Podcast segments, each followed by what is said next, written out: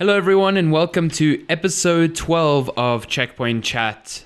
We are still hungover from our E3 episode, which was super long. As always, I'm joined by Matthew Figueroa. Not because we weren't drinking last night or Matthew's anything. Also 30 now. It was his birthday yesterday. I am. I'm old. My hip hurts. Happy birthday. Thank you. I mean, you're now like older than this podcast. I know. It'll catch up, this though. Podcast's dad. This podcast is nearly teenage years old. Yeah, soon it's going to be drinking. And yeah, then we're going to kick it out the house and I'm going to be a grumpy old... Parents. Did you hear of that dude who in the States, his parents took him to court because he refused to leave the house? They sued their own kid? So I think he's like 30 or 35, maybe even 40. But it wasn't a case of like, he didn't have a job and, you know, you wouldn't have a place to stay. It was like he had this great job. He just didn't move out. He refused to move out. And his parents tried. I mean, I'm paraphrasing hectically, but they took him to court and they won. So that's like quite a court's interdict that he has to move out. So, I mean, we're pretty old. I hope our parents didn't do that. No. Well, I'm moving out this year, minus a lawsuit. Oh, are you moving out this year? Yes, I'm planning to. Probably next month. You're going to Spider Cottage. Spider Cottage, yeah, where I hopefully won't die. Yeah. Because Spider Cottage, as the name implies, is filled with many, many. It's like a slice of Australia spiders. In South Africa. It really is, because Lenska's cottage is literally in the jungle, and spiders seem to love coming inside instead of staying outside. You're just living on the set of like Lord of the Rings or something. But here's my favorite part: when the spiders come inside, and we want to put them out. Lenska's like, shame, but like it's raining outside. I'm like, but they rain spiders. They live outside. They want the rain. That's literally what they're there for. It's like, no, they came inside because they didn't want to be outside. I'm like, no, they only came inside because this is here. But if they were out in the middle of nowhere, there wouldn't be a nice little cottage for them to live in. So, yeah. They are massive spiders. And like, every time you're there, it's just like, all these pictures of spiders, and I'm like, I'm probably never going to visit this place. I age a good 10 years every time I see one. So though my birth certificate implies I'm 30, I'm probably like 3,425 years old at the moment now. So take from that what you will. Okay. Well, happy birthday anyway. Well, thank you. Nice seeing you fiddling with those knobs. Yeah, I'm just like...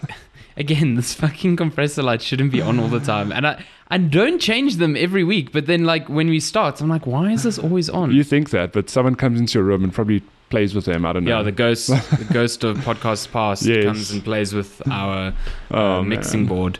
Yeah, I'm old. I don't know. At least I fixed the bass. If you listened to last week's episode and thought it was a bit bass heavy, my bad. I was just dropping the bass. Yeah, Manny was just dropping the bass with his nasally voice. Can you turn down my nasally voice? Is that a feature? Yeah, there's just this button here that says nasal voice cut. Nah, cut it out. Boom, done. So Adrian can stop making fun of me. Yeah.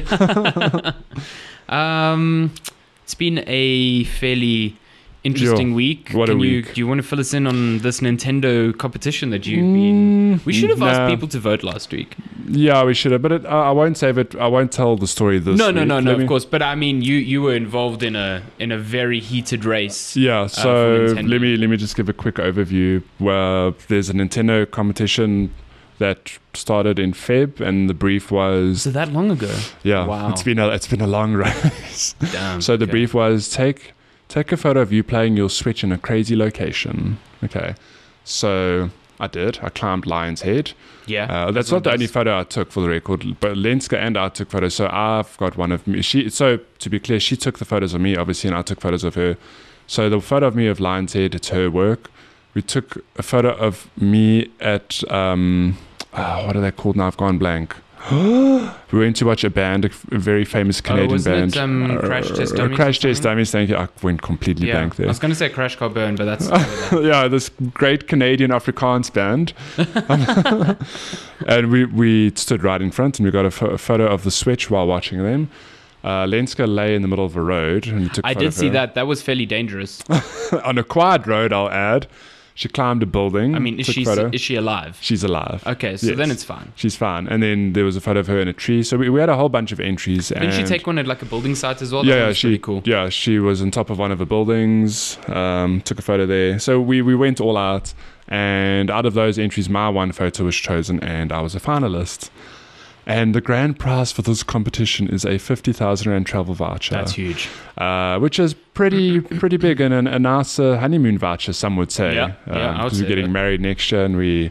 Yeah, I'm not going to go into that because we've chosen our location and we're getting married, and we just thought... Yeah, you don't want randoms to start popping up at your wedding. Exactly. I don't want random podcast fans like, I love you. I'm like, who are you? I wish we were that famous.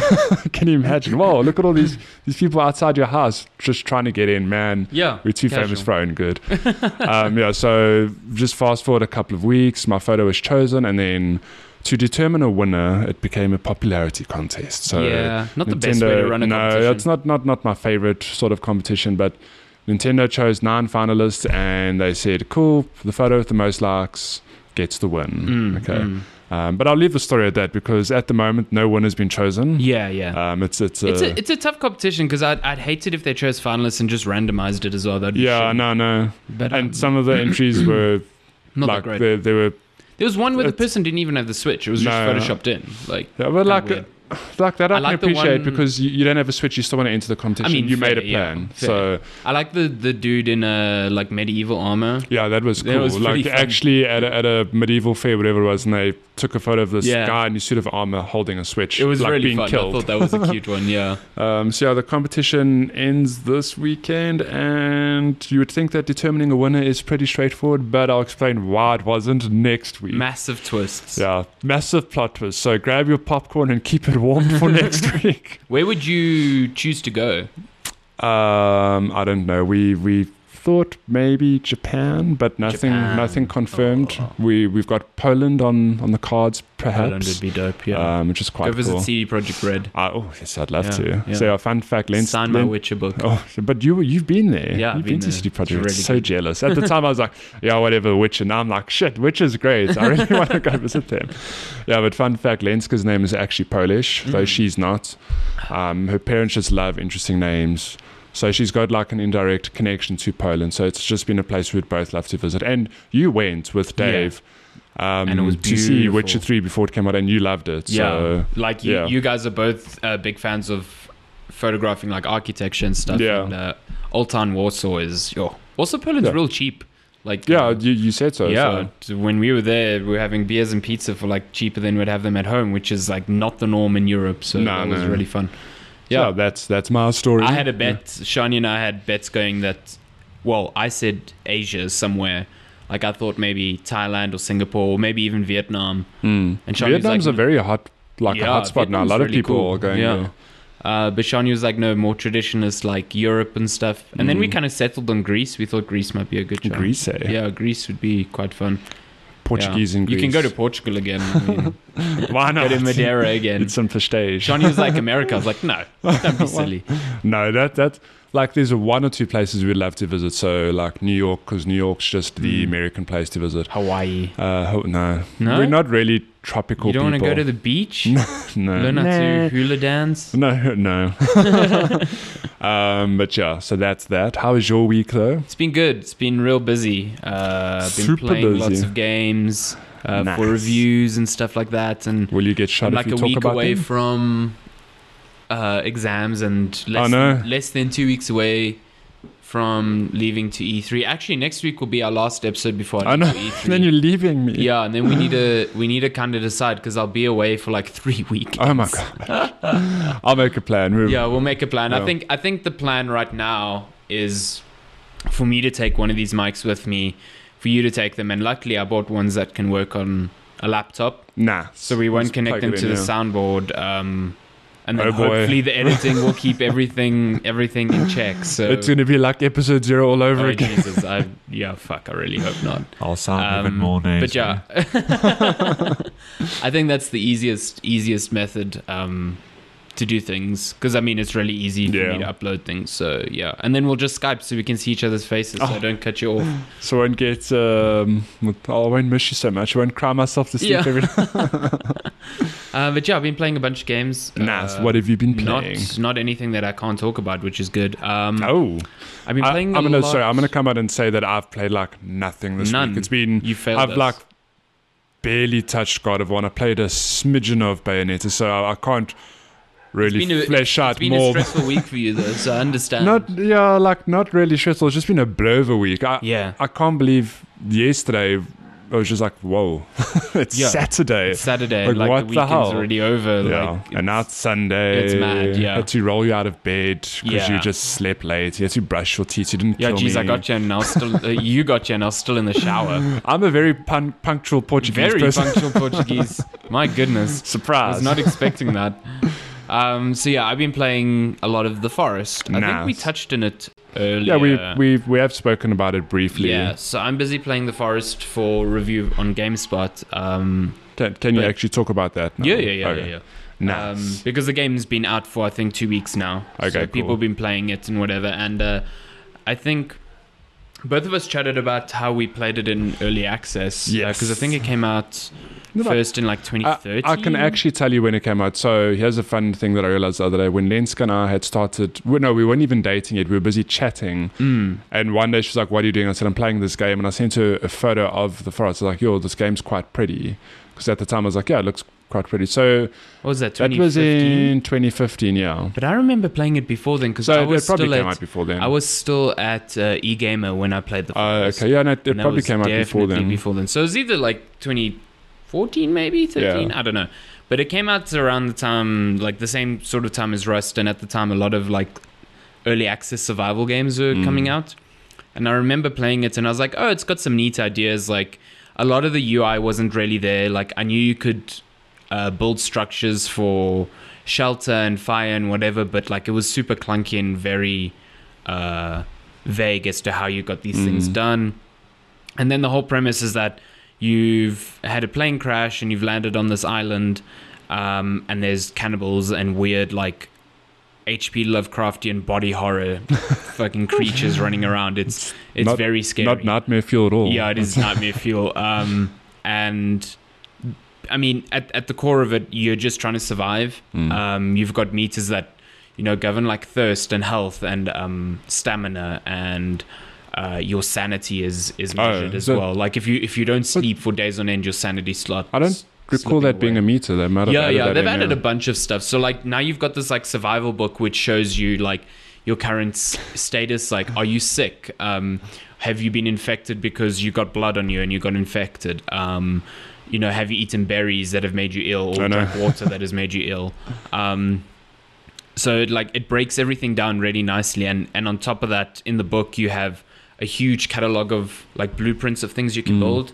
Like what I like about it is that everything's open from the start. So it's not like, oh, I can only build this type of fire, then I've got to discover something else to build this type of thing, which sometimes slows things down needlessly. Like here you've got everything, but some of the resources you'd need to build the things are like harder to come by. So you're like, well, I don't have the tools for that, or I've never seen rope, so I can't build this because I've never even seen it, so I've got to find it.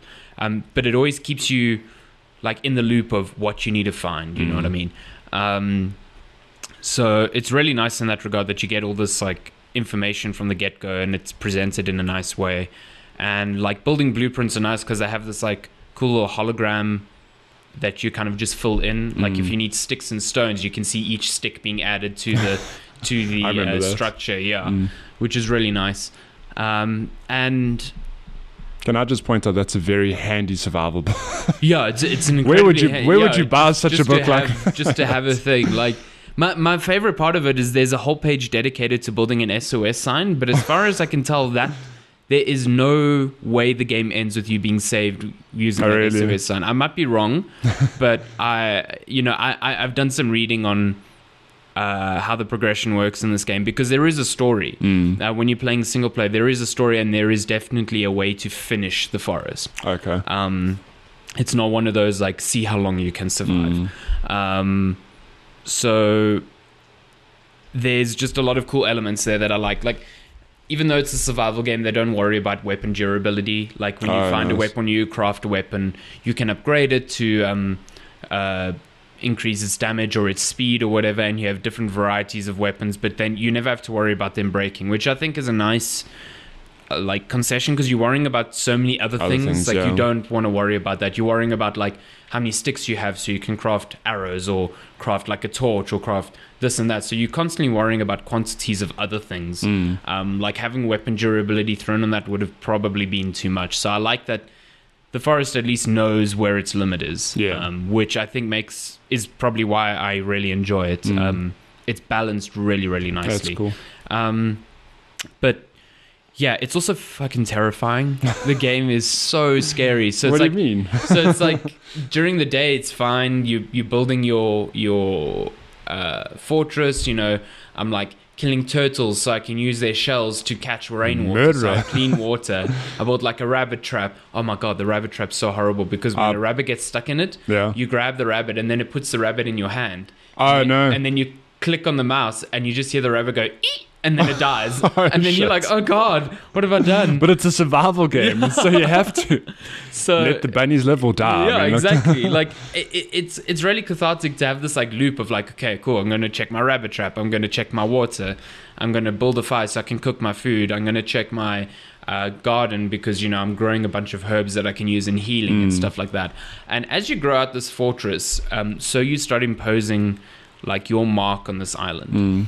And the enemies, who are probably the most fascinating part of this game, start reacting to that. So I think the last game where I found enemy AI this interesting was the very first Fear, because that game's still like up there in terms of like how enemies react to your movements. It's just really clever. To touch on that I played Fears and I loved it, and how old is that game? Back then, it really... old. I mean, even today, not every game has that level of AI. Even by today's standards, like, it's still... people look at that and go, wow. Like, the way enemies would flank you and react to your tactics, it was revolutionary at the time.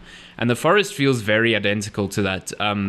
Enemies react very unpredictably. So, sometimes you'll see patrols and they'll look at you and you can, like...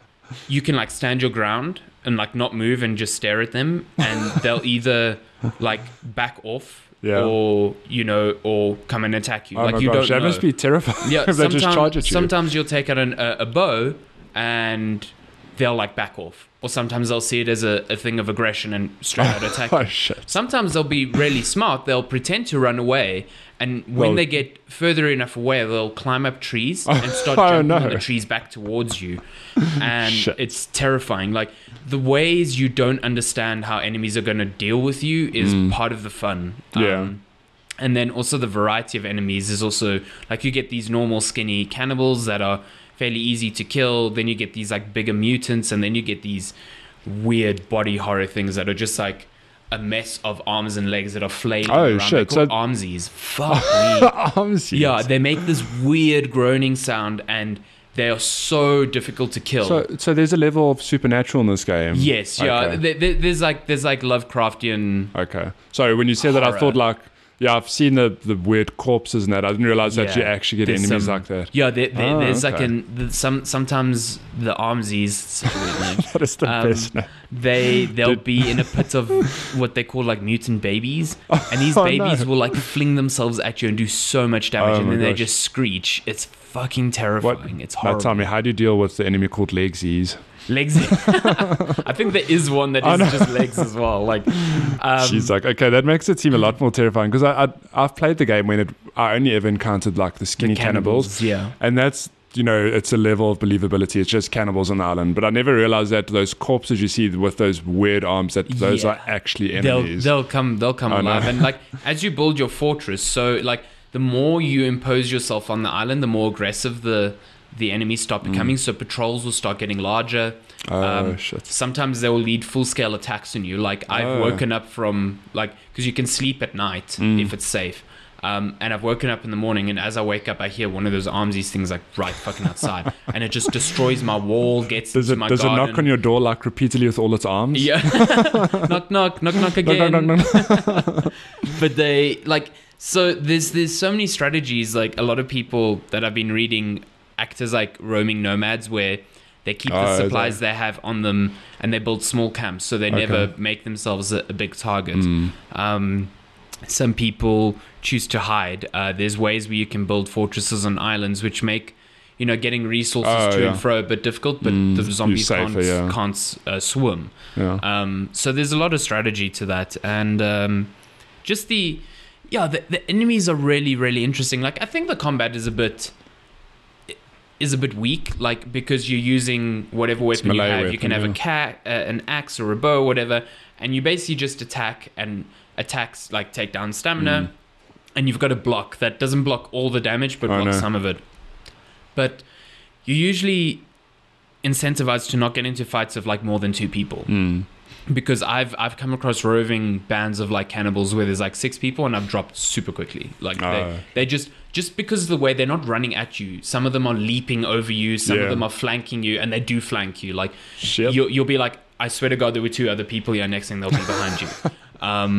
Do you have a moment to talk about a Lord and Savior? Yeah, Lord and Savior while I eat your flesh. And yeah, like fights get really, really difficult, and the combat itself doesn't lend itself that well to it. But I guess in the same way, if the combat was very rigid and well put together, maybe it would be easier for me to take on these big bands and never feel in danger. Because now, often when I see like a huge band of cannibals on the horizon, I'll either go in the other direction or I'll hide until they pass.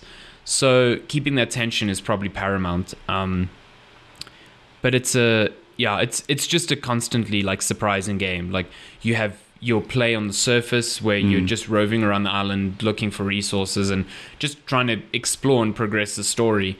And then you find entrances to caves, and there's this whole underground cave system. There's like 9 caves in total. And the caves are like horrifying. Yeah. Because it's super dark. So you use your light or your torch or whatever. And when you come across cannibals in there, if they see any light, they'll immediately become aggressive and attack you. No shit. So you can like try, get past them or whatever. But just like being in this like claustrophobic environment with very little light, it's super, super scary. And sometimes like your lighter will go out and your guy will frantically try to reignite it. And by the time you reignite it, there's an enemy in front of you. I know. Stuff like that. So the game does a really good job of dealing with sound as well. Like in these caves, you hear like little water droplets always dropping from the roof. And sometimes you'll knock something that you haven't seen and it'll make a massive noise and you'll fucking shit yourself. Or you'll get into like a small hole and there's bats and they'll just screech. Oh, no.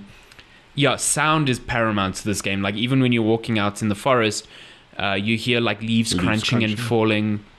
And you'll every now and then hear it, like a weird noise, and you'll wonder if like it's a cannibal like coming up on you, or like you'll start second guessing your senses, which is something I haven't had happen in a game in a long time. Like that's cool. It's so well done. I wish the story was a bit more, I don't know, maybe not, I don't know, because there is a story, but there's like you need certain items from around the island to start instigating like the end game. So I'm not going to give away like the story because I find it actually pretty interesting. But there's like, it's like a scavenger hunt where you need to be smart about, exploring all these caves and finding these specific items. But these items are sometimes so small that you can be in the right place and you just miss them completely. Yeah. Like I played 15 hours of the game without a torch because I missed the torch really early on in the game. Like just straight up, like. And your lighter's got infinite fuel, apparently. Yeah, thank God. Jeez, that thing is just the best. It's the most useful resource in the whole game. Jeez.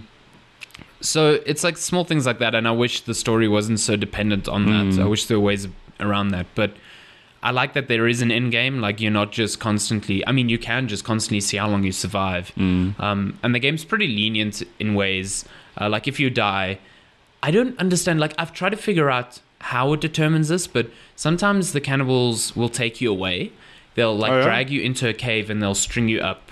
And you have to escape. Okay. And then sometimes when you die, it'll just be like game over.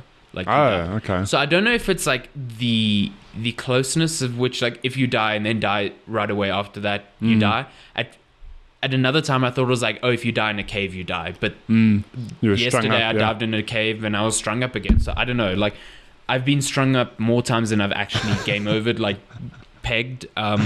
Which is nice that the game gives you a chance. Like, when you get strung up, you like are on the brink of death, and if you run into anyone else, you like you just game start, over. Yeah. And they also put you sometimes in random spots on the island, so like you're very far from your shelter. Whoa, where am I? Yeah.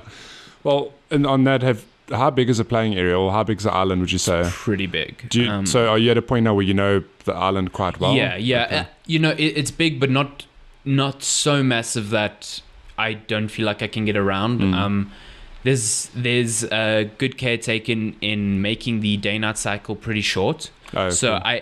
Whenever I look at the map and go, cool, I can get from this side to that side, but that's all I can do that day, because by the time I get there and do what I need to do, I'll need to start heading back, because you don't want to be out at night. Yeah. When you're out at night, the cannibals are roving in greater numbers, and then because you have to have like a light on you to even see, because the game just goes pitch black. You'll just get attacked from nowhere, and it's not a fun time. Could you, for example, climb trees in the game? You can build structures to do that. Like there's structures in the notebook that I haven't even tried to do. Like you can build almost like tree forts and zip lines between trees. I've never felt the need to do that. Yeah. It's the same with, you can build houses that float in rivers as well. You can do that. Like, that is one kick-ass survival book. It's the best survival book. It's got everything. It's so crazy. I'm going to go to CNA and buy my own after this podcast. Like there's a lot of structures that I haven't interacted with, but I guess if you want to, they're there. And all the times that I have interacted with structures, like it's things that I wanted. Like I defended my base with a variety of traps, which are really cool, because you build the trap and if it springs, you can hear it.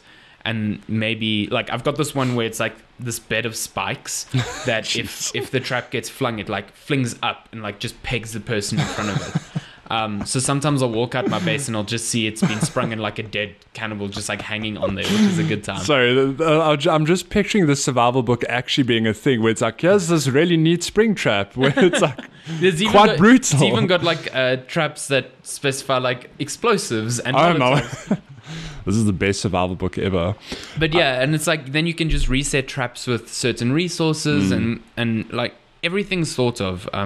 The crafting system's also really nice because you have this inventory. Like you can carry so many things in this game at one time. But then basically you click on an item to put it in the center of your inventory, and then it will show you recipes that you have available with that crafting item there. Like alcohol and a cloth, Molotov cocktail. Yeah. You can combine your weapons with cloth so that you can set them alight during battle. You can use watches, coins, and pieces of electronics that you get from like scattered laptops to make explosives and stuff like that. Nice. Because the plane is, crash landed, there's a lot of stuff that's on the island that, wouldn't regularly be there. So you can do a lot of things, and the crafting is just really engrossing and really fun. I sometimes wish there was a way to like hotkey combinations, because sometimes I'll be in a fight and I'll have to open my inventory and like scramble around to try and build something real quick. Just like real life. But I guess maybe that teaches me that I should be more prepared before getting into a fight. I've played it for like over 20 hours now. I really, like, put it this way, I didn't think it would be that good. Because these early access games, they tend to find an audience and then that audience plays them. But when they reach the 1.0 status, it's like, well, if you haven't been playing this for a few years, it's like, that's how I felt about Rust. Like, Rust has a community, but it going into 1.0 didn't really change the game fundamentally, and I thought the game was still very bad. The Forest is like probably one of the best survival games I've ever played. Cool. It's super cool. I've got it. I'm super keen. So I remember you saying that I think you got a code, or you had to buy it, or you thought you had it but you actually didn't. I thought I had it. I mean, I remember playing it, so I think the only logical explanation is that I was actually game sharing with someone on Steam and then I didn't actually have it because you didn't have to pay for it, eh? No, because I did. I mean, my one friend, Mark, he suggested it, like when 3 years ago, whatever it was, saying like, this game seems pretty cool. We need a new co-op game to play. So I bought it then, despite it being early access. And we did play a bunch. And then, like I said, forgot about it completely. But I did check on Steam this week and I do have it and I've downloaded it. So yeah, we can play co-op.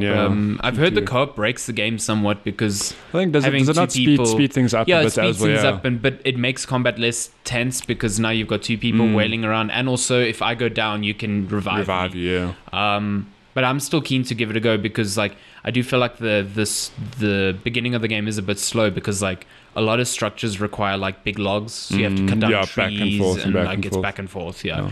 But yeah, I'm keen to play. How many people can you play co-op on the...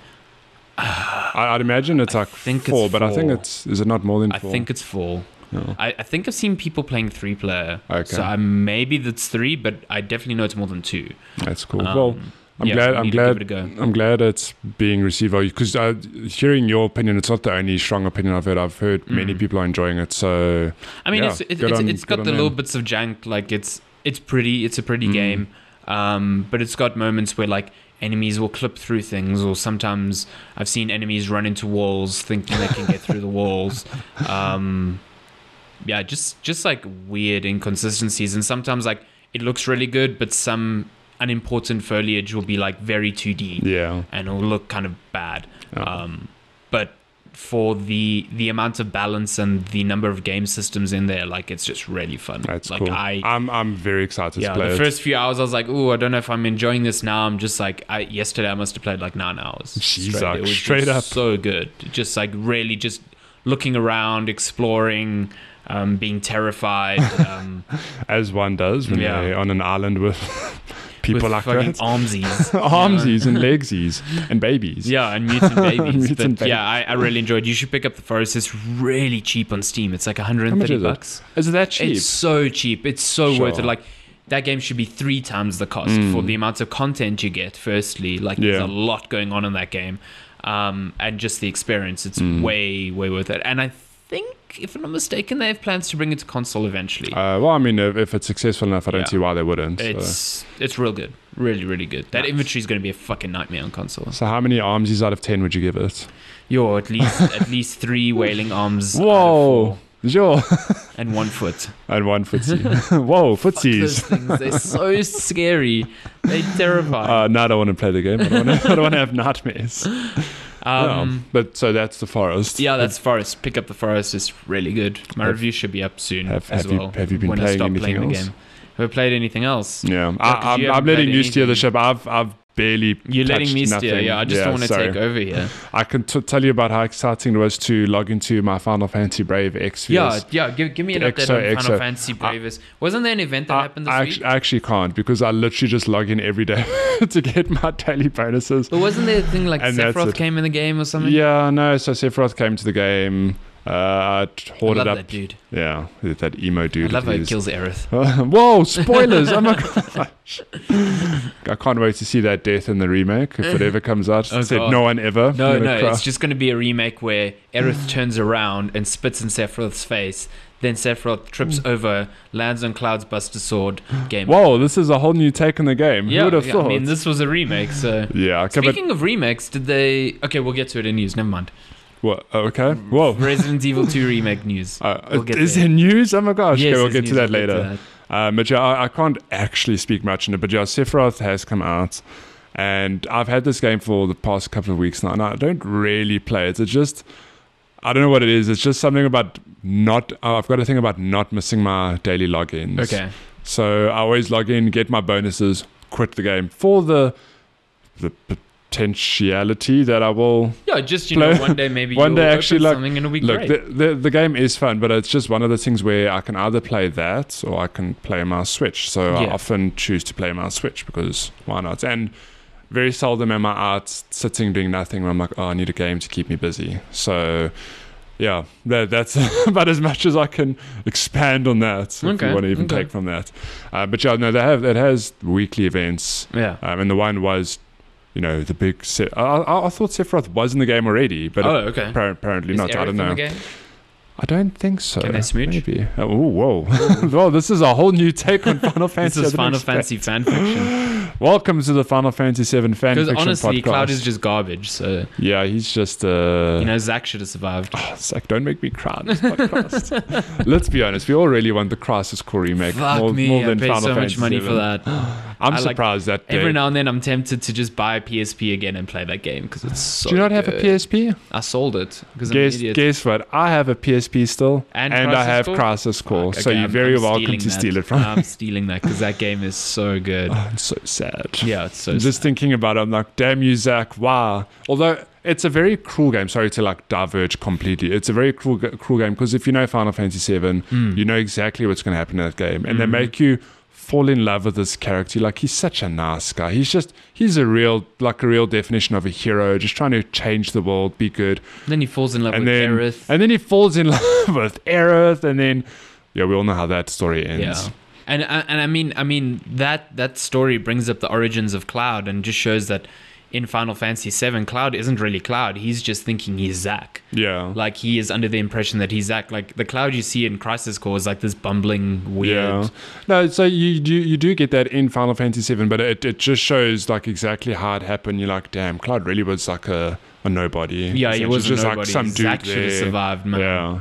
Damn you, Cloud. I'll never forget finishing that game. I was in the car on the way to Durban with friends, and I finished that game, and I'm just sitting in the car like, don't cry. I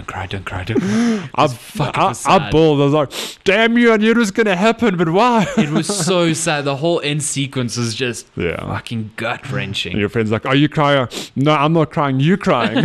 Like, what do you mean? You also get to see the fall of Sephiroth, because Sephiroth is pretty good in that one, and you can see him like lose his mind there. Yeah, but you get it's interesting because you get a whole origin story featuring completely different characters, which I think one of them was Genesis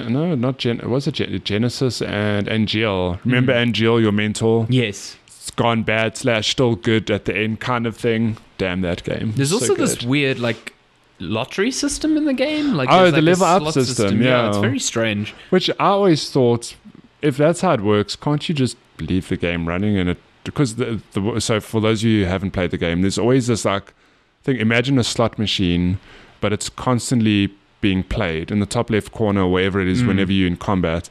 And if it gets like 3 in a row of a certain number, I can't remember. It's like 777 or something. You level up. Yeah, you level up. If you get like 888, you get health or something. Yeah, you're invincible. If you get 999, your spells don't cost anything. That's like a constant like roulette modifier. Yeah, that's always. And then it's the same with summons. Like sometimes if it spins and you get 3 Ifrits, it's you summon Ifrit. But I always thought like, can't you just leave it spinning and you leave your PSP on in a corner and in like a low level fight, and you come back, you level 99, but not really maxed out. Whoa. But the combat, I mean, the Final Fantasy VII remake is 100% taking it's gonna of be the combat that from Crisis Core, RPG, because Crisis Core is an action RPG. It's not like a turn-based at all. And it really was fun. Like, I enjoyed the game. I mean, the story was great. I think convoluted? Jeez, like sometimes in this podcast words just get stuck in my throat. It's convoluted as that story can be. The combat and everything is still fun.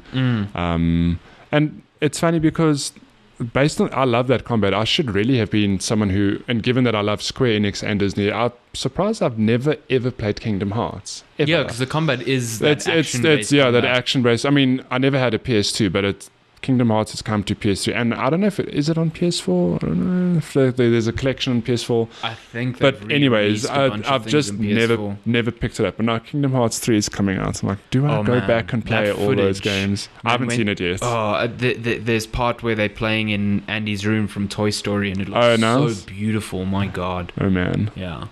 Anyways, I'm gonna label the section Random Crisis Core Square Enix, whatever you want to call it. That's your job. Crisis Core Brave Exvius. Yeah. Have you been playing anything else? Yeah, I played good old Mike Bithell's new game. Oh, nice. Mike Bithell of Thomas Was Alone and Volume fame. Him and his team. What a champ. They've recently, I think they're working on a bigger project, but I think in between, the big milestones on that, they've started releasing this like anthology series, which started with a game called Subsurface Circular, and what they are like narrative-driven adventures, sort of like Telltale's games. So you're not doing all these cutie fights or whatever, but you are just choosing a lot of dialogue options and progressing the story through dialogue selection. Subsurface Circular was like this robot. It almost felt like a noir mystery type of thing, which was really fun. I played that. But the new one is called Quarantine Circular, and it's completely different. So anthology, each story doesn't connect to one another. They just, you know, there are bite-sized stories. This one, the premise is like Earth is being ravaged by this plague because of... actually, I can't tell you why because it... Spoilers. Yeah, spoilers. So just know that, humanity is at risk and facing an extinction event. And just, you know, as this is now like becoming a huge issue for the Earth, extraterrestrial life arrives. I know. Well, there's a plot twist I never expected. You've kind of like, the game opens with you having jailed one of these aliens on this raft that's just off the coast of a city that you're trying to keep quarantine in. And you've got like a variety of people. You've got like an engineer who sets up like communications between you and the alien. You've got like... biologists and doctors because they're trying to synthesize a cure for this, and like an admiral who's now like trying to figure out why this alien has decided to rock up now. Is he actually the harbinger of this disease, you know, stuff like that. And it's really, really well written. It's really good. It's got some good questions about like good like ideological questions about the purpose of letting life run its course, like what is the purpose of evolution. You know, should we try stop the inevitable? You know, is our meddling actually just making things worse? Type of thing. Really, really cool, pertinent questions that kind of, you know, relate to modern life nowadays. And the writing can flip from very witty and very funny to very serious and very thought-provoking. And it does it really well. You have options to kind of like steer the conversation where you want it to go. There's this thing called focus points. So when you learn something through just normal conversation and you want to learn more about that specific topic, like maybe the alien will talk about another planet or talk about his suit or something, you can start directing the conversation in that direction and get more context, or you can ignore it completely. And that will affect like certain things, like at certain points, you're forced to make big decisions, and there aren't decisions that are signposted. They're actually very natural decisions, and without the context, you can, you know, make decisions based on not knowing something or knowing too much about something and overthinking it, which is really fun. The one thing I don't like about this game is in Subsurface Circular, you played as one character. And this one, you play as multiple. So the story will jump between the cast of humans. Sometimes you'll even play as the alien, depending on the situation. And at first, it's fine because it's like, oh, in Act 1, you're going to play as this guy, this engineer named Mark Perez, and in Act 2, you're going to play as the alien. But then later on in the acts, you start jumping between characters in the middle of a conversation, which is fucking jarring. Like because the characters are written to be one sort of character, you're not role playing as yourself in that character's shoes. You are fulfilling their role. So like if a doctor is, one of the doctors is really young and naive, and she's very reserved and very quick to make rash decisions, like you can't change her personality. You are just seeing that personality through. So when you go from a personality like that and then shift over from one sentence to the next to like a security officer who's very brooding and brash, like for you to change your mindset and make decisions based on their personality just comes off as really jarring. And there's even times where the game kind of like knows it's happening because it will signpost your replies with, oh, you're replying as this person now. And I'm like, what? I thought I was playing as this person. This like, it's just a bit messy. It puts you out, and it puts you out during conversations that are meant to be like within their climax. Like it's a big story moment, and next thing you're like, you're another character. So I think that's it's a poor point. At the same time, the endings are a bit disappointing. No. I think everything up until the endings is really strong. Like you go through these motions. Like I don't want to spoil anything because they're these super charming moments, really, really well written things. But then the end kind of like tries to wrap everything up very quickly, and the ending is not as surprising as everything that's come before it. So like you read the ending and you're like, oh, okay, cool. That yeah, all, that makes sense. They all died. Yeah, that makes sense. And there's 6 endings, so there's incentive to go back and try different, choices and stuff like that.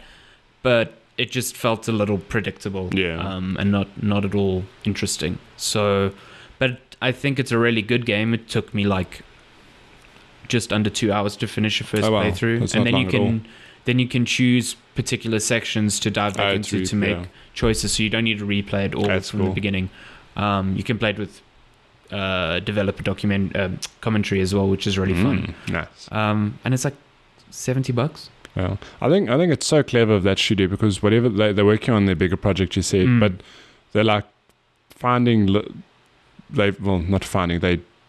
and setting aside the time to do these little projects on the side, which it takes their time, but it helps generate some income as well. Because I think Subsurface Circular was very well received, and I think that's sold. It's cheap, and it sold well enough to like just boost them in the right direction. Oh, it came out on like Switch, then came out on a mobile. I think it was like it did. I think it's just very clever to supplement their big project with these little, you can experiment in as well. You're not gonna destroy your studio by putting all your eggs into this one basket. So I think it's also just a creative outlet for them. Like the biggest thing you hear about in developing games is like working on the same project for 3-4 years is tough. It's hectic, because it's really easy to get bored of what you're working on, and that reflects in your work. So having this allows Mike Bithell and his team to kind of like, okay, let's take a 2-month break.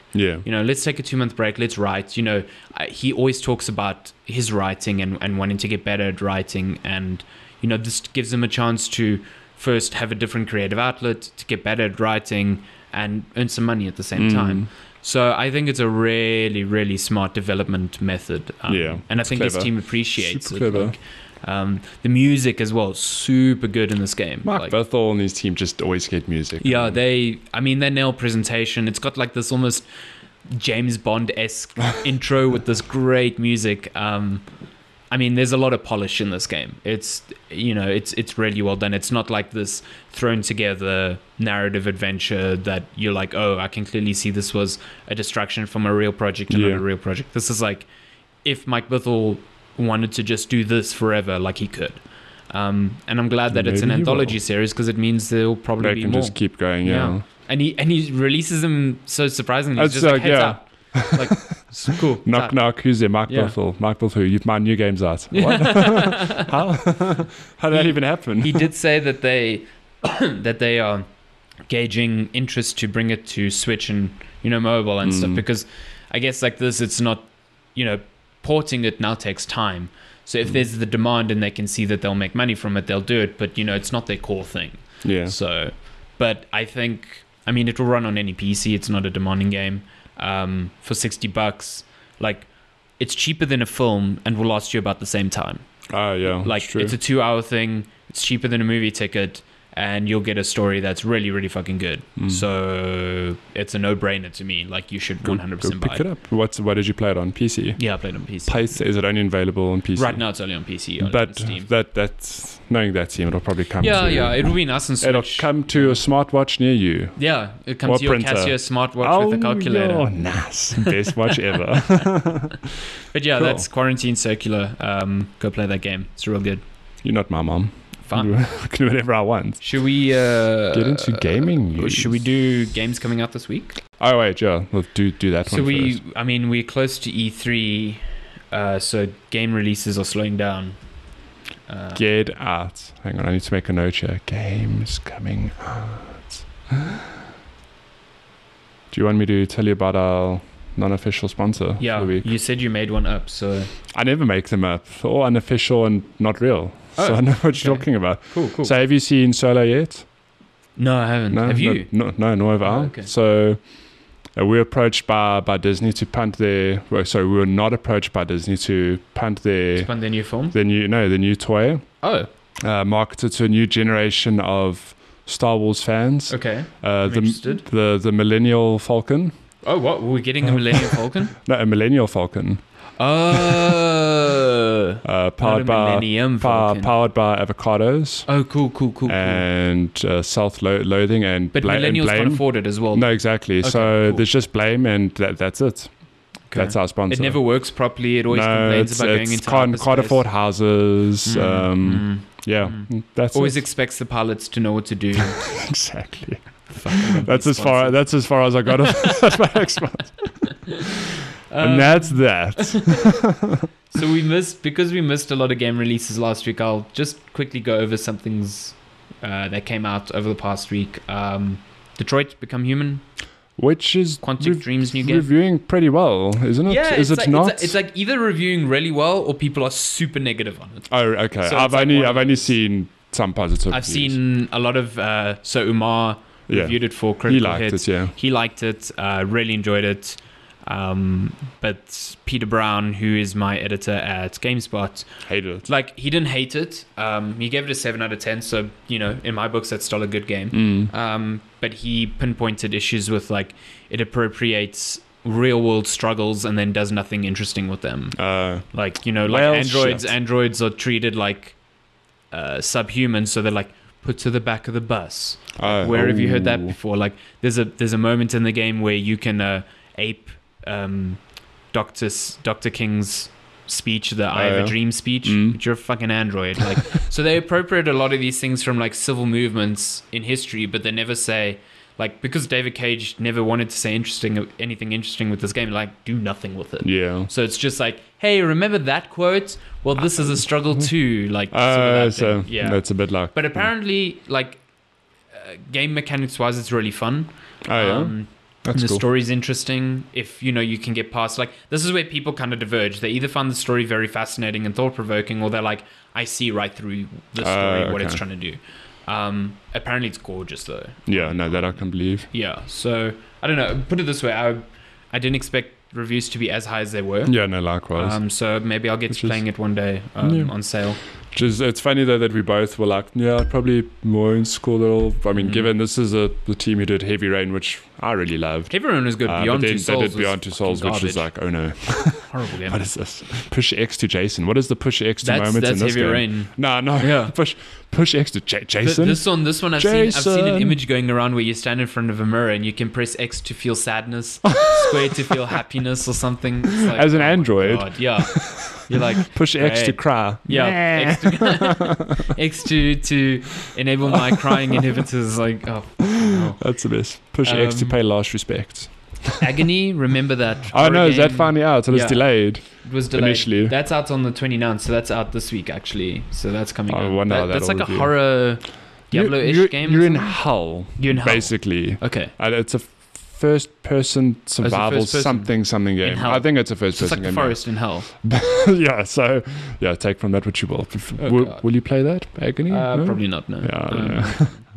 Last week, also, Dark Souls Remastered came out. Praise the sun. PS4, Xbox One, and PC, not on Switch, because it got delayed. Boo. Yeah, boo. Boo, the one platform I wanted to play it on, but apparently it's really good. So, Dark Souls is really good as well, so... Yeah, I'll probably pick it up on sale one day. Why not? There's also Bloodstained Curse of the Moon. So this isn't Bloodstained Ritual of the Night. That's Koji Igarashi's... Is this something completely different? No, so this was a promise on their Kickstarter that if they got to a stretch goal, they'd make a... So I said it was a Castlevania Symphony of the Night style game. Jeff slapped me over the head. Oh. He's like, no, it's more like Castlevania III.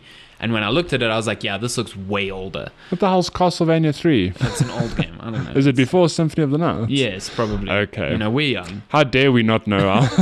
But apparently it's really good. It's like everything you'd want from a old school Castlevania game except the name. Okay. Like, so, I mean, Koji Igarashi there. We know. He cracks his whip in development. And we've met him a few times. That guy. Cool. Yeah, he's fun. Doesn't speak a word of English, but we still met him. We're like, you're so cool. Whip. Crack your whip. What else is coming out this week? We've got Street Fighter 30th Anniversary Collection. Jeez, is anyone still playing Street Fighter? Except Jeff. Yeah, Jeff and probably some other fans. Fuck Street Fighter. Big claims over here. We've got... That is a long Moonlighter? List. I'm not sure what that Moonlighter. Is. That is, I know what that game is. The sequel to Sunlighter. You have to go to a job during the day, and then you come home and have to moonlight on a different job. Oh no! What? Moonlighter. So it's basically my life. Oh sure. This is a Sandy simulator. Did you make that game? Yeah, I did. Does it come with a time machine? Yes. Oh no. We got the Sega Mega Drive classics. Are there any classics? Play Sonic? Sonic the Hedgehog. No. Yeah. Yeah. I've never owned a Sega Mega Drive. So no, nor have I. So that means zero to me. Sonic Adventures. Sonic. I played Sonic, and that was like, yay. Yeah. No, that's about it. Is that it? Yeah, that's it for this week. There's a bunch of stuff coming out the week before. Wow, holy shit! The week before E3 is actually pretty full with 3 very big games. What are they? Tell us. We've got the Elder Scrolls expansion, Somerset. It's Elder Scrolls Online. Yeah, we'll go into more detail next week, but we've got Blue Blaze Cross Tag Battle. We've got Onrush, which is that like MotorStorm-ish game. Onrush. Vampire is finally coming out. Oh my gosh. Finally. Sushi Striker, Way of the Sushido on Switch as well. Nice. Sushi Striker. And Jurassic World Evolution is coming out the week of E3. Are you fucking kidding me? That's like the worst time. That's the worst time, yeah. But now, that game, a lot of people have told me that they're excited for it, and I've never seen anything. Yeah, but releasing during E3 is a bit weird. You're just going to get drowned out tonight. Yeah. Well, I don't know. Is it maybe not a clever move? Because no other games are coming out in E3? The last time that a big game came out just after or during E3 was Batman Arkham Knight. Oh, no, and that did a really good job of hiding the fact that PC4 port was fucking terrible. So it was a strategic move. No, we don't know. Like, it was a good game, but speculation. Like, holy crap. I still need to play that. Yeah. Okay, let's get into news. Okay, so the quick news is Resident Evil 2 remake. I'm really letting you steer the ship because I've been like just out of it. Yeah. So I had no idea that there was a Resident Evil 2 remake at all. No. I know it was coming. I didn't know there was any news on it. So there is news that it might be re-revealed at E3. Yes. Tell me more. And that it's changing the gameplay up very drastically. A la Resident Evil 7? A la Resident Evil 4. I'm not even mad at that. That's still cool. So I'm trying to find... Okay, here we go. Might be a controversial... Okay. Relay on Horror's source also offers a detail that might be considered a controversial change by fans, hoping for the Resident Evil 2 remake to retain its fixed camera position, for it seems as if Capcom has decided to go with an over-the-shoulder camera akin to Resident Evil 4, but with a bit of a stylized execution instead. Furthermore, Remake 2 will include campaigns for both Leon and Claire, and it is apparently much longer overall than the original, with lots of new content and areas. Awesome. This is all rumors at the moment. Yeah, obviously. But if it's true, I'm glad that they're keeping the two separate campaigns. Yeah. But I wonder if they'll make it more... This one takes place in Raccoon City, right? Yeah. But I wonder if they'll make it... So Resident Evil 2 was, if you play as Claire, you sort of play that version of the story. You play through the same areas, basically. Mm-hmm. I wonder if they'll go big and make it that if you play Leon, you play through an entirely different campaign. If you play as Claire, I don't know. Do you think they'll... Is this Claire Redfield? Yes. So it's Chris's sister? Yes. And then Leon Kennedy from Resident Evil 4? Yes. Cool. That's it. This is the origin story in Raccoon City. Okay. She does quite well, given that I don't think she's had any real training, whereas Leon's like a... I thought she was part of the police force. No, Leon's the cop. Oh, I thought... Claire, I don't... Maybe I'm thinking... I think in the movie they made her a cop. Maybe. I know... Chris is a cop. Maybe he taught his sister. Because the second Resident Evil film was heavily like Resident Evil 2 and 3 combined. 3, yeah. Yeah, because it was like in Raccoon City, but you still had the... Nemesis. Nemesis. I enjoyed that movie. Wasn't that Chris? I think Chris was turned into the Nemesis. I've literally seen that movie once and I've never seen it again. I think if I'm not mistaken, they take him away the first one and turn him into the Nemesis, and then he finds his heart at the end and shoots the bad guys. It's fucking garbage. Those movies. They should just redo Resident Evil. But yeah, I'm keen for this because I'm super keen. I played Resident Evil 2 on PS1, like, you know, when I was a kid, and going over to friends' house, and I'm like, oh, we got Resident Evil. Oh, sweet. Put the lights on. Yeah, put the lights on. It's too scary. Yeah. And I think there's that moment where the fucking dog jumps through the window, or is that Resident Evil 1? No, that's Resident Evil 1. But in Resident Evil 2, it was the liquor in the police station. Oh, yeah. I'm thinking of the liquor, and it's running on the ceiling. Yeah, so you walk past the one window, you see it crawl over the window, you're like, oh my god, did you see that? In the police station. Yeah, yes. And then you go into the next area and then it jumps out. Yeah. Man, Memories. Resident Evil 2 was so good. If you play it now, you'll probably hate it. I don't know, although maybe not. You'll know what it is. Well, the Resident Evil remake of the first one was pretty faithful to the game. Yeah, it was also like actually really good. So I was envisioning more like that, but I don't know.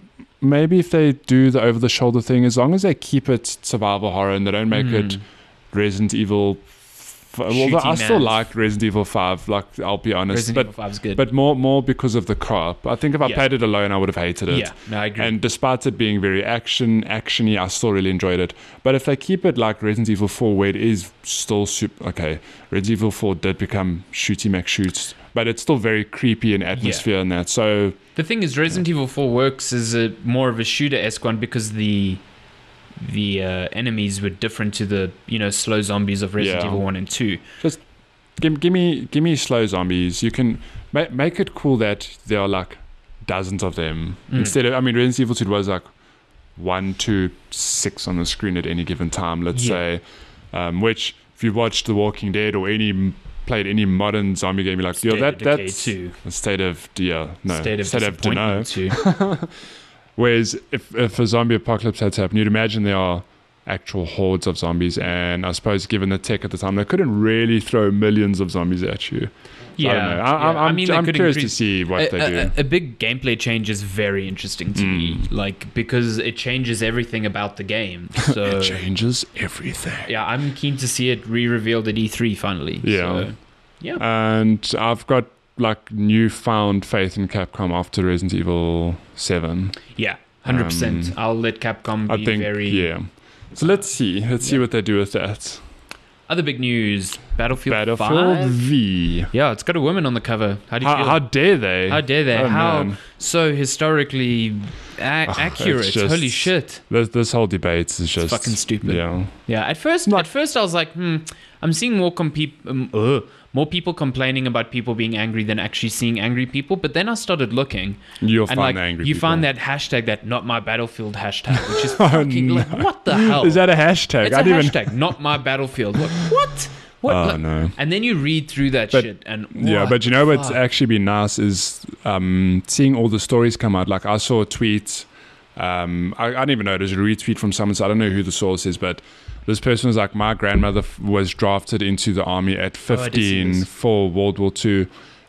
She had shrapnel on her thigh, and she had it until the day she died. Like, just educate yourself. There were women in the war. Like, there's women. I mean, it's just ridiculous. I don't want to get into this debate. It's just ridiculous. Like, it really is. Like, and then people shift their goalposts and say, well, okay, yeah, they were women, but now you're always naming the same one. It's like, it doesn't matter. The point is, like, your initial argument was like, there were no women in World War II. Yeah. Or like, the best to me is like, this is spitting on the memory of the millions that died, the millions of male soldiers that died. It's like, have you played Battlefield? Like, this game is all about...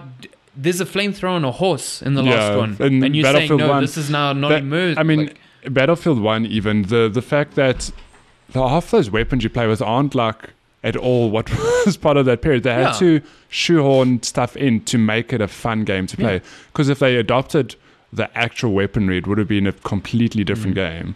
So yeah, there is that one gif going around of what you mentioned. There's like 2 or 3 people riding a horse, someone just standing on the front with a flamethrower. Like, okay. Like, historically accurate. I mean, war is not fun. War is never fun. These games take liberties with design and how war works to make them entertaining. Like, if your entire argument is pinned on this is breaking my immersion, well, you shouldn't be playing these games in the first place, because they're a bad depiction of war. You can respawn. Yeah. Like, it's if you want a real game, buy this game, $60, you get one laugh. I mean, and that's it. There's also fucking gifs of you like hopping out of a plane, shooting another plane with a bazooka, and landing back in your plane. Like, come on. But God forbid you put a woman on the cover. Like, geez. Anyway, let's talk about more of the actual game. Yeah. It's set in World War II. Hey, it actually looks beautiful. That trailer looks gorgeous. Frostbites. I always think like the battle tech, and it's not. It's Frostbites. Absolutely gorgeous. They do beautiful visuals. It almost seemed like their trailer was leaning into more of how Battlefield actually looks like in a multiplayer match, because like there's some weird shit, crazy shit, like planes just flying into the ground and shit. I was like, cool, they're not trying to pretend it will look like a full-scale war. They're like, people experiment with the things we give them, and this is what it looks like. Yeah. So that was pretty cool. There's lots of character customization. I mean, you saw the female soldier with the prosthetic arm, male soldiers, you know, whatever. It looks fucking cool. Were prosthetic arms a thing in that period? I'm pretty sure they were. I mean, but I mean, I don't know. I don't know. Like, to what level? Like, but historical accuracy. So Kervin, you know, resident Battlefield player at Critical Resident Evil wants to do it. He has a nice write-up on the big changes that are coming to the gameplay, which he's a big fan. Yeah. One of the big things is that the game's not going to have a season pass, which is very interesting, very cool. I think. I mean, it's like EA responding to the criticisms of Battlefront. So there's going to be in-game currency that you can pay for cosmetics, but nothing that changes gameplay. So hooray! Like, hurrah! Glenn actually penned a piece where he's like, gamers should be at the forefront of changing loot boxes and all this monetization of gameplay mechanics. And I kind of agree, because you know, at the end of the day, if people who play the games are vocal enough and are voting with their wallets, you know, something that has been passed around for years, then companies like EA, big conglomerates, pay attention. So I agree with that. Hallelujah. Anyway, 4 traditional classes are back: assault, medic, support, recon, but they are now customizable using archetypes. So you aren't locked out of specific weapons or specific things based on your class. You just kind of create your class based on items you add to it using subclasses, which is a really cool change. So you can have an assault that focuses on anti-infantry and anti-armor, which is really cool. There's also a new level of customization called exotics, which are very specialized classes that excel at one thing. Kervin gives the example of a recon paratrooper who boasts silenced weapons who boasts silenced weapons, throwing knives, and silent footsteps to allow for behind enemy lines infiltration. So like Spy in Team Fortress 2. Maybe he puts on a paper mask. Yeah. And can go invisible. Classes also have no more predefined looks, and you can customize every aspect of your soldier. Apparently, weapon balance and recoil's completely been reworked.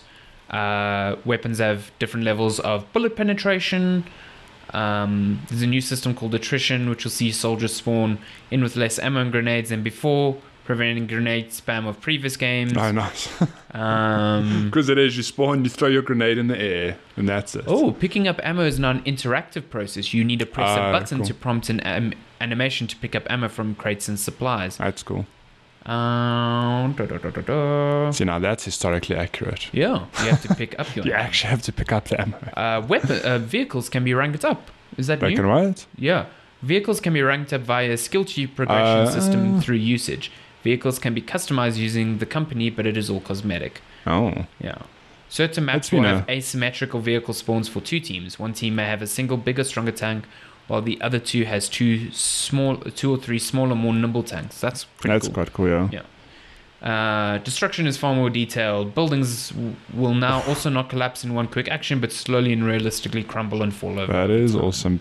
I really like how they've always been great with building destruction. Yeah. There's nothing more satisfying than rolling up in a tank and just shooting out a wall and watching it crumble. It's really, really so satisfying. All soldiers, irrespective of class, will have a toolbox that allows them to build fortifications. Only the support class will be able to build offensive fortifications. Yeah. Fuck, this is Fortnite. Oh, also, there's no battle royale mode. Oh, yeah, surprise. Yeah, they said they would investigate it, but there is no... I'm sure they will. Maybe I'm kind of surprised by that. Yeah, I really do think that at some stage they will tack on a battle royale mode or something. Health no longer auto generates. New attrition system also affects your health by dividing it into sections. Take enough damage to drop several sections, and your health will only regen up to the current section that it's in. All squad mates can now revive each other. It will not only be the medic. The medic will just revive people faster and be able to bring them up to full health using a drop med pack. You can also cancel revives, and to counter being shot while reviving, you're now able to drag the ragdoll model of a downed comrade by their limbs so that you can move into cover before reviving them. I don't know how that'll work, to be honest, because if if I'm someone who just shuts down an enemy and I see somebody trying to revive them, I'm just going to shoot them too. Yeah, exactly. Is there going to be time to drag the body around the corner? And then the last thing is just some changes to movement. You can dive backwards. You can dive forward, backwards, or side to side while running. Yes, that makes me happy. And you could see that in the trailer. The guy was quickly flipping around and like dolphin diving. So yeah, you're telling me there's dolphin diving. Yeah. Hallelujah. Oh yeah, you're right. I did see that, which is quite cool. Actually very cool. You can be knocked back by shockwaves from explosions while running. Jesus. Your movement has an impact on the environment. Run through deep water and you'll see your character's legs animations change to show them putting in more effort, while the water will slow you down. Movement will now disturb foliage. Oh. So laying prone in tall grass may prevent you from being seen, but your movement will move and part of the grass or reeds giving your position away. Like Jurassic Park. With velociraptors. There's talk that running across rocky areas or off the beaten track may cause your character to stumble, even fall on unsure footing. That would be interesting. And that'd make me so mad. Busy running in my highly trained soldier just trips. Yeah. And then I die. But there's a lot happening here in Battlefield. I think we're going to see a lot more at E3. Mm. But this sounds like wholesale changes to the game. Yeah. Honestly, Battlefield. Like I enjoyed Battlefield 1, but I was at a stage where I'm like, yeah, it's just another, Battlefield. It's cool. When they said it's a World War II setting, I was like, yeah, that's interesting. Mm. But after seeing like the trailer and reading through some of the changes, I'm like, it actually does sound like there's some awesome changes there. Yeah. I don't know if I'll pick it up. I still want to see hard reviews and everything, but I've always loved Battlefields. I've never been a traditional Call of Duty person, and this isn't me hating on Call of Duty. I've just preferred Battlefield, the fact that you can land and get in a tank or fly a jet or just do whatever the hell you want. Again, to me, it's bizarre that Battlefield doesn't have a Battle Royale, but Call of Duty does. It should be the reverse. I'm sure they will, though. Yeah. I mean, they've got... Everything's there. They literally have to just...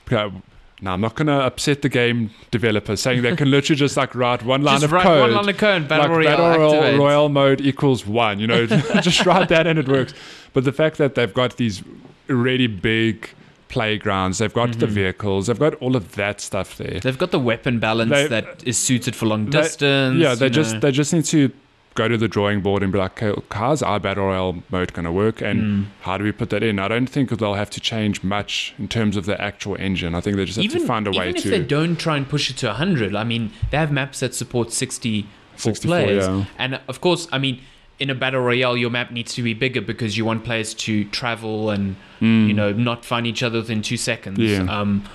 They have the network support to support these 64 players already. So they're more equipped than Call of Duty is, I would think basically. So. I would think it would be easier for them to implement. Whoa, is that trademark? Damn.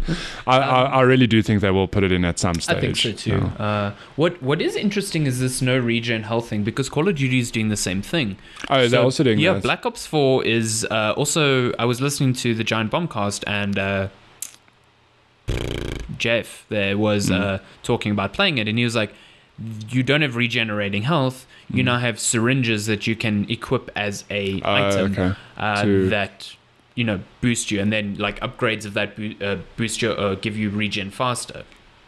So now it's like, do I take a grenade or do I take a syringe to regen? And to me that makes sense, because Call of Duty so fast, you're dying so quickly. Like maybe the regen's actually not really conducive to that game. But it's interesting to see these games like go back and to like almost like to the old school. Yeah, exactly.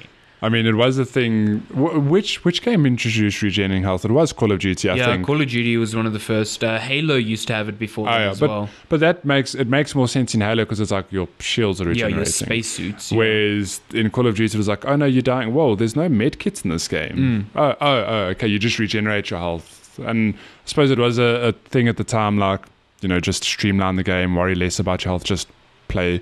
But then it was like, oh no, I'm dying. I'm going to hard behind this cover. Yeah, I'm gonna run away and hide. Yo, this guy's sleeping. She's like, Call of Duty putting you to sleep. Damn. I find it super interesting. Yeah.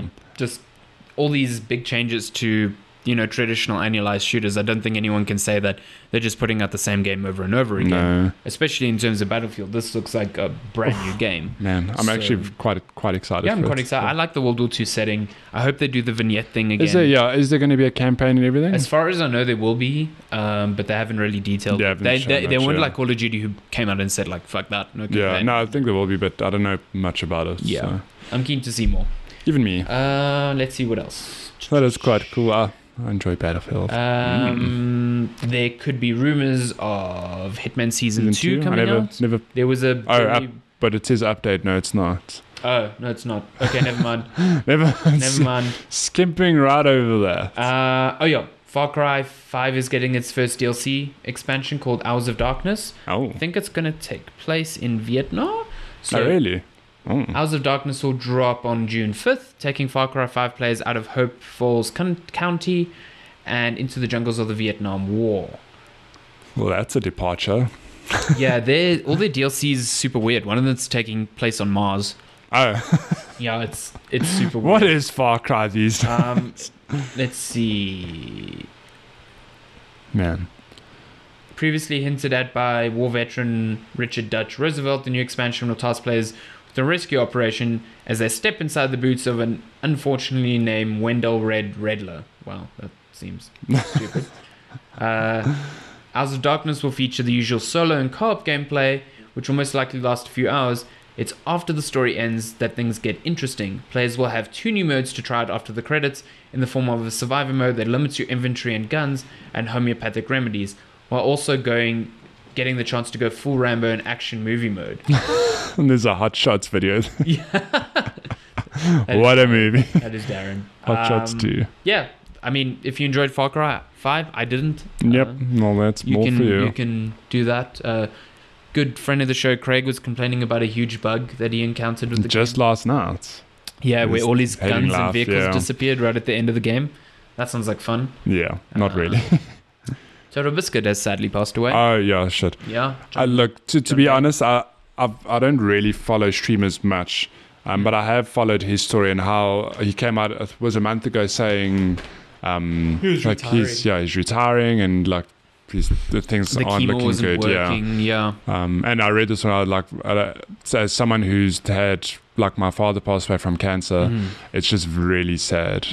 So having been through that, you suddenly, not that it's not sad if you don't know anyone who's suffered from cancer, but the fact that it's happened to me, I've got this very real like emotion for other people who suffer from that. And yeah, like the poor guy and his family, and he was so young. He was, 33. He's 3 years older than you. Like, yeah. He first got diagnosed, I think it was in 2014, and then it went into recession. Yeah, that's what's sad. Things were looking good, and then like no, actually it spread to like everywhere. Like his liver and his spine and stuff like that. Yeah, so just really sad. I know he's a controversial figure because especially during the whole Gamergate thing, he made a lot of enemies and sided with certain people that a lot of people didn't agree with, and like I didn't follow that closely enough to know whether or not I agreed with him. But in any case, dying is shit. Yeah, I was just going to say, like, getting cancer is fucking horrible. Just, no matter who the person is, cancer is just a shit disease, and nobody ever deserves to go through that. No, definitely not. So yeah, I mean, it's sad that he's gone, and yeah, I think there are plans in place for his wife and his podcast host. Yeah, I think she's going to keep that brand going and keep streaming. So that's quite cool. It was just really, it was quite sudden because I knew it was getting bad, but then it was just it was, I mean, when you said he was retiring, it's like shit, like it's not looking great, but I didn't realize it'd be that soon. Let's see what else. That is an interesting story nonetheless. God of War. Yeah, God of War sold over 5 million copies. I'm dying to go and play more Boy of War. Boy of Dad. Oh man. Yeah, 5 million. It's now the fastest selling PS4 game yet. With good reason. Yeah, in a month, 5 million copies is crazy. And we know friends. Crazy. So I've only started it recently. We know other friends who've also. I think Kerwin's also started. Yeah. And Sage said he started on the hardest difficulty. That's what I'm doing. We are on the same difficulty. You can't start on. Can't you start on the harder one? Can you start on the? I think you can start on the hardest one. I thought you notched it down back to normal. No. I'm still on hard. You're not a coward. No. Okay. I'm a real God of War. I'm a real boy. I don't know how you guys are doing that because I thought I'm still making my way through it. Yeah. Anyways, them dark elves. Leisure Suit Larry's coming back. What? Why? Sorry, that there was something. Was it in the press release or something where it's like it's just as juvenile and stupid as you think it would be? Yes. Yeah. It's like a Larry is trying to date like someone of his dreams, and he's using a dating app, and he has to date other less desirable women so he can up his rank on his dating app so he can finally... It's fucking shit. Garbage. Yeah, I don't know. This... Yeah. This day and age. Jesus Christ. Let's just, please just go. Just die. Yeah. The less said about that, the better. Yeah. Red Dead Redemption 2 won't be delayed again. I wouldn't... I mean, that was a given, I think. Yeah. Although I do think... I've said it many times. I think it would be so funny because Rockstar have this huge position of power. They could troll the other companies so hard. They've got all these people to change their release dates. They could be like, hey, surprise, we're moving our release to October. Then all of a sudden, Call of Duty and like Battlefield are like, oh shit, we're releasing earlier to avoid that shit. Oh God. Oh wait, didn't Overwatch turn 2 years old? Yeah. That was this week, right? Yes. Yeah. So okay, I did act. That's one piece of news I did actually see. There's a bunch of new skins. There's a new map. Petra? Yeah, there's a new stop motion animation with it was so cool. It was Tracer baking a cake. And Tracer making a cake, and it was the figures, you know, the actual figures. Actual figures. It was really cute. Yeah. I really liked it, and like Tracer tricked Reaper into lighting the candles using his die thing. It was really fun. Oh man. Yeah, I can't believe it's 2 years old already. Old is crazy. Yeah, just where have the last 2 years gone? Still man. Just so good. Yeah, still just really really good. Fortnite has got jetpacks. I haven't played Fortnite for a while. I've seen more people dying with these jetpacks than anything else. Actually putting them because it's use. Like a so it's an item, so you can't shoot and jetpack at the same time. Okay. But it's got fuel, obviously, or like a recharge. So most of the time I've seen people jetting into the air and then they run out of fuel, fall and die because you take so much fuel damage. So it's fucking hilarious. That's amazing. Forkknife, what a game. Yeah, Forkknife. I love that game so much. I love calling it Forkknife more than anything. Okay, cool. One or two more stories and then we'll get into questions. We actually have quite a few questions to get through. Overwatch is getting an official line of Lego, Hasbro, which is and so Nerf guns. Cool. Okay, I don't care for the Nerf guns, although... What? I wouldn't say no to a Nerf gun, but I'm more excited to see the Lego. Dude, I want a pair of Tracer pistols or... Oh, wait, I didn't think about that. That'd be quite nice. Not Hanzo. McCree's fucking revolver. Can you imagine a Hanzo Nerf gun? A Hanzo just bow and arrow. But they make... And then you get one that splits into... Yeah, but because it's a Nerf gun, and you know Nerf guns are like known for having tons of... You know, you can shoot tons of ammo. Imagine it is like a quick fire bow and arrow system or something. We used to have Nerf guns in the 24-bit office. Now they're being banned because someone got shot in the eye. Oh, someone always has to ruin the... Who the hell shoots someone in the eye? It was an accident. Yeah, of course it was. I'm keen for Overwatch Lego, though. Yeah, Overwatch Lego is something I really want to see. Yeah. I like building a scaled diva mech or something like that. Oh, man. Building... Just imagine the map sets. Like the little sets that you can get based on the map. Yes, Jesus. Yeah. I cannot talk. It's a Sunday and I'm tired, okay? And I'm old. I'm 30 now. You chose to come on a Sunday. This is I know. You. I could have done a birthday edition, but you know what I did on my 30th? Sorry, quick side note. What did you do? I napped. Nice. It was great. I mean, you are getting old. You're 30. I know, yes. I need sleep more than anything. Okay, last one. If I can find a last one that's worth it. I'm giving you a minute. Okay, give me a minute. Cool. And I can't fill the space with a fake sponsor. I already burned my Millennial Falcon pitch. Shit, my internet's so slow. I know. Okay, you got 30 seconds. Not finding anything interesting. Okay, no, never mind. Okay, let's go straight to user questions. Okay, so we got one late last week, which missed our E3 prediction episode. How dare you? We'll answer it now. From Adrian Barnard, my good friend / doctor, who's also a serious gamer. Wait, he's your doctor? Yeah, he's a doctor. Well, he's not my doctor. Oh, yeah, I was like, that'd be amazing. Jeez, yeah. Like one day. When, like, please look after me. Don't charge me money. Don't charge me extra, please. So, side notes about Adyen. I saw him. Do you remember that game? It was about a week or two ago, a couple of weeks ago. It is a baseball game. Oh, Super Baseball, whatever. I don't know if he's playing the same game that we were trash talking for fun. Yeah. But I started my PlayStation yesterday just to make sure everything's up to date, whatever. And I saw he's online. And I saw he's playing, I don't know what it's called. It's like Mega Baseball, whatever the hell it's called. So I go into his profile. I'm like, oh my gosh, he's playing this game. And it says that he's been playing at the time. There's a little counter. You can see how long someone's been playing a game, basically.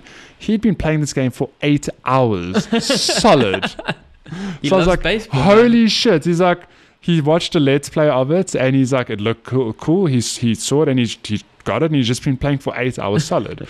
And then we got a screenshot on WhatsApp. I don't know what time it was, but he made a team based on, and he named all of his players us. So, like, there's a really fake character. And he's like, we won the league, boys.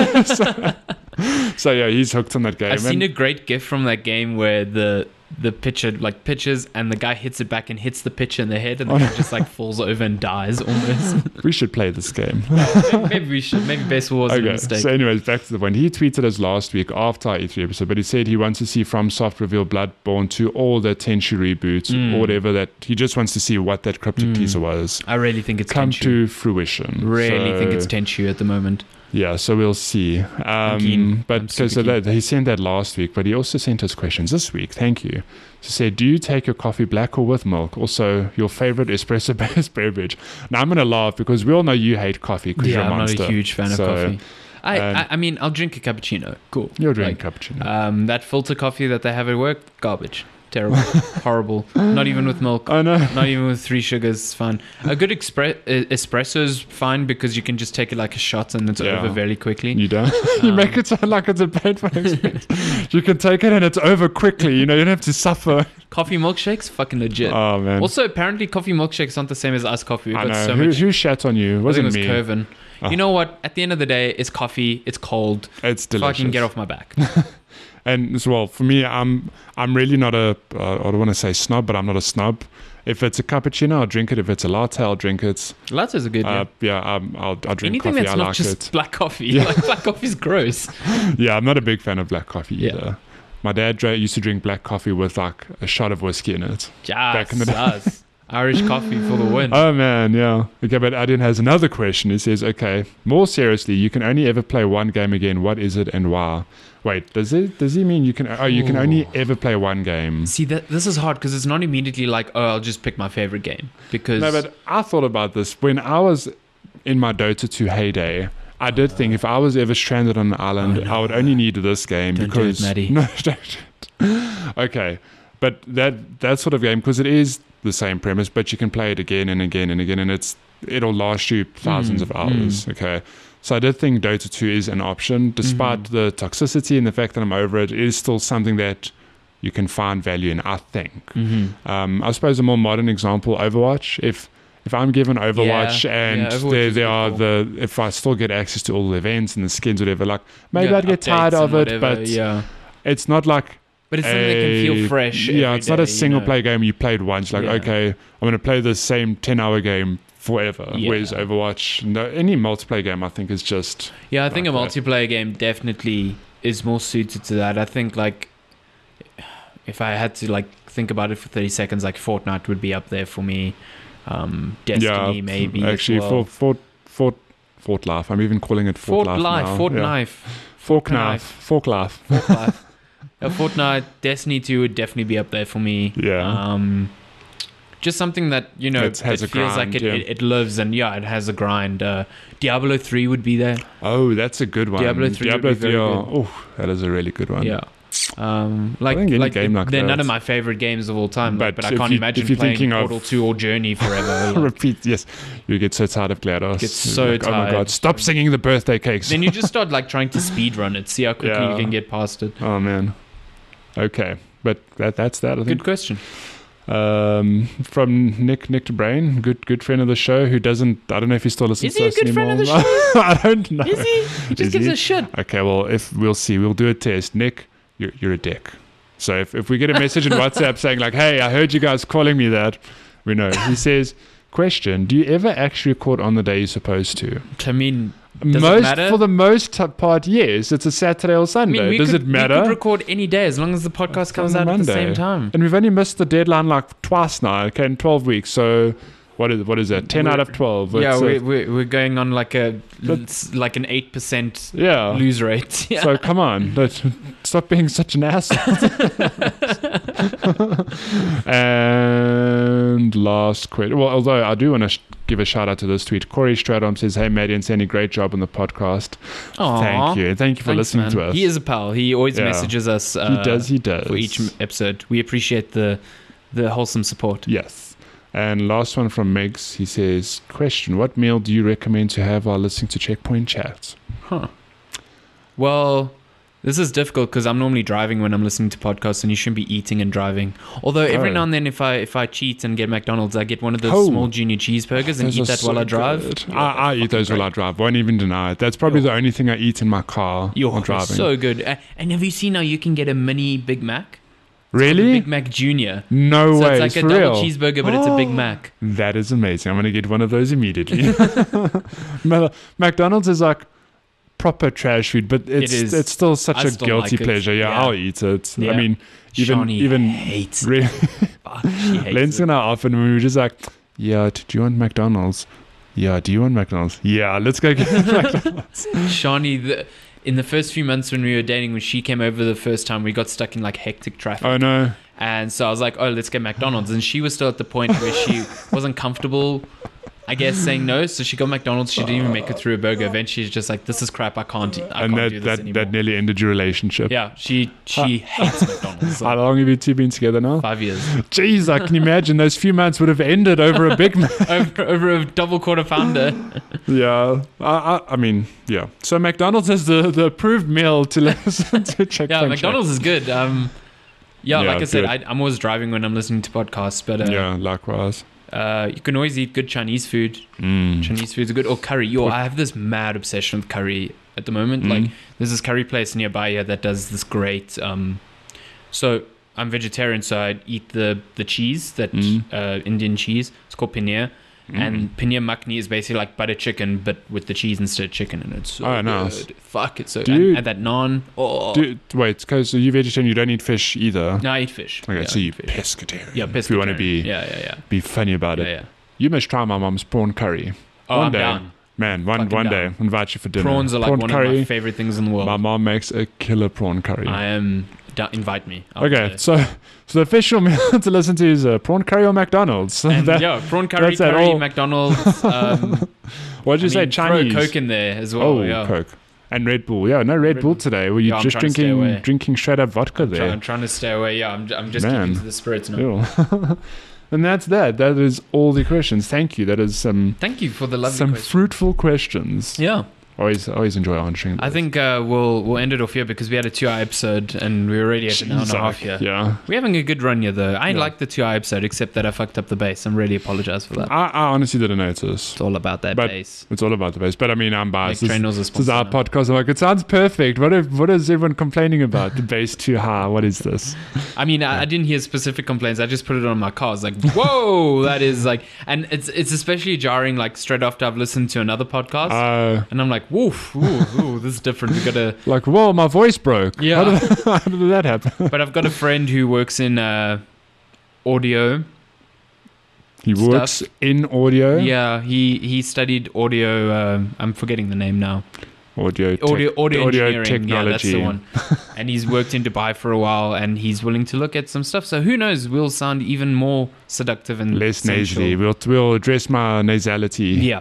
Stat. But thank you for joining us. This has been episode 12 of Checkpoint Chat. Thank you again, Maddie. We're a teenager next week. Ooh, we're gonna go party. Happy birthday again. Thank you, and we'll see you next week. Goodbye. Yes. Goodbye.